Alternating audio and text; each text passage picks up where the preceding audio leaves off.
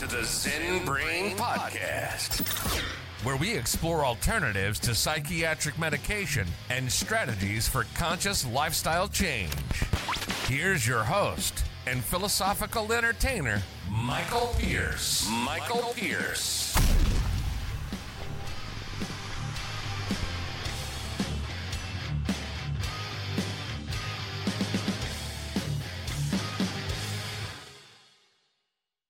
One of the techniques um, comes from the Tibetan Buddhists, and it's the kind of meditation you'd probably encounter if you were to seek out a Tibetan meditation center. And the rules are simple all you do is sit, breathe, and watch thoughts. As soon as you realize you're having a thought, you just label it thinking. And you can use the word thinking or you can just acknowledge that you had a thought and move on. To refocus, concentrate on your exhaling breath. If you're distracted by a sound or a body sensation, do the same thing. Just return to watching your breath. You should breathe through both your mouth and your nose. Don't try to control the breath, just watch it. Experience the sensation of it exiting out your mouth.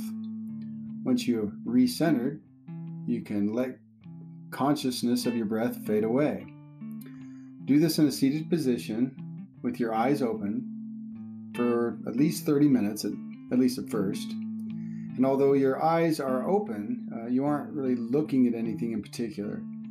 You should let your eyes just rest in an area of the floor five or six feet in front of you. Another form of this meditation alternates between the um, technique we just described and a walking meditation. Do the sitting meditation for 45 minutes, then for 15 minutes, walk around the room or garden, concentrating on the sensation of the soles of your feet against the floor instead of your outgoing breath. Your head should be down, hands clasped gently, left fist in the right hand. Place your clasped hands on your navel and walk. Again, whenever a thought comes into your consciousness, label it thinking and return your awareness to the sensation of your feet against the floor. After 15 minutes of this, go back to the sitting meditation again. Mm-hmm. This meditation opens up your awareness to the space between your thoughts. Often we believe that we're we are our thoughts, and of course this isn't true. Our consciousness is a continuum into which individual thoughts may penetrate, like the ticking of a clock into the silence around them. This silence, this peace, is the state of pure awareness. That's it for today's technique. We'll see you next time.